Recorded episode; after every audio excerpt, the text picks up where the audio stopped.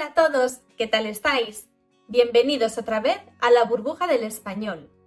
Yo soy Marta Tardáguila y soy vuestra profesora de español.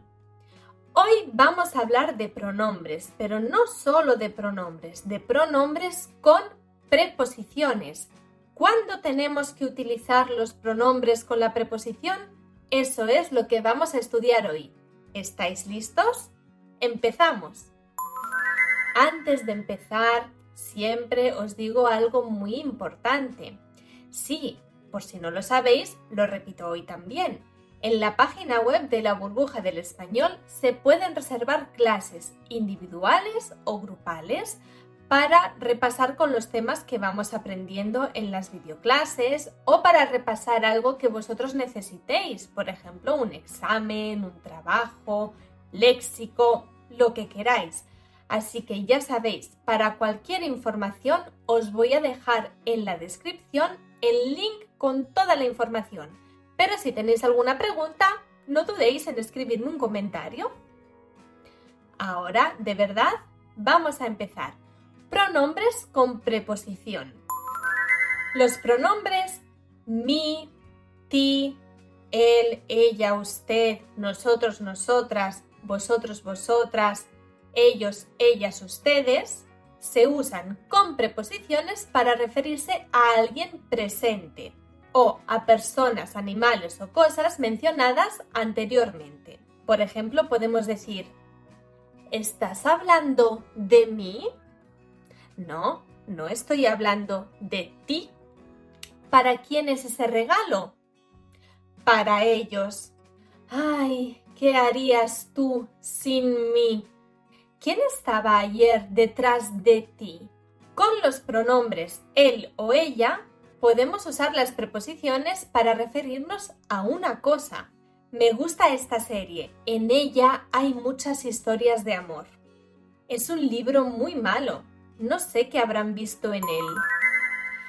Ahora vamos a hablar de algunas preposiciones que cambian un poquito el pronombre. Antes hemos hablado de mi y ti, pero con las preposiciones entre, excepto, hasta, incluso, menos, según, se utiliza detrás yo o tú, no mi y ti. No digo, por ejemplo, según mí, no, digo según yo. No digo incluso ti, no, digo incluso tú. Aquí todo el mundo está durmiendo, excepto tú. Han ido todos a la fiesta menos yo. Y mucho cuidado con la preposición con. Esta también es un poquito especial. Cuando detrás de la preposición con quiero poner el pronombre personal mi o ti, se convierte en una sola palabra. Entonces no digo con ti o con mí, no. Digo conmigo, contigo, todo junto formando una sola palabra. ¿Vienes conmigo a dar un paseo? Me encanta estar contigo. Por cierto, si os gustan los refranes españoles, os voy a recomendar un libro súper, súper bonito.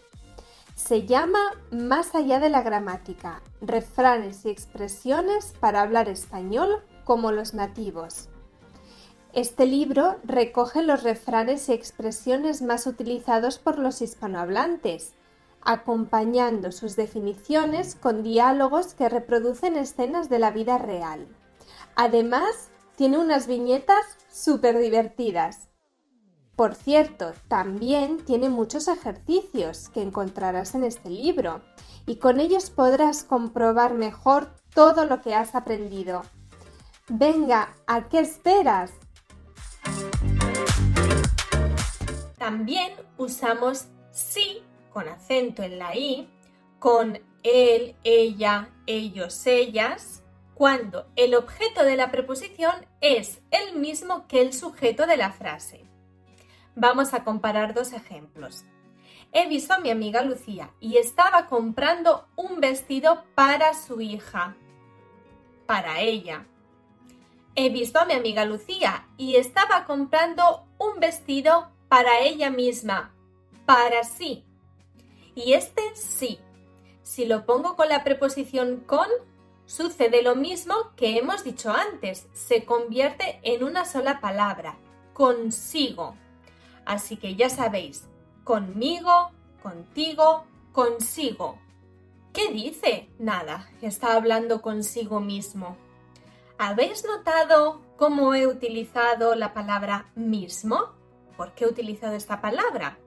Bueno, pues tenéis que saber que también se pueden utilizar detrás las palabras mismo, misma, mismos, mismas, cuando el pronombre se refiere también al sujeto de la frase.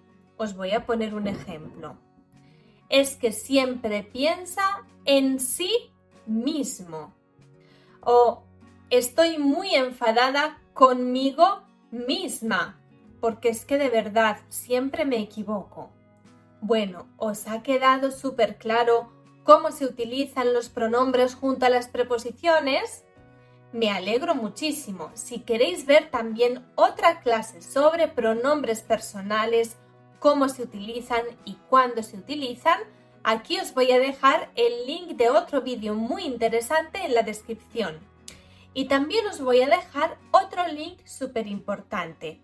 Es el link con toda la información si os interesa preparar el examen del CIELE.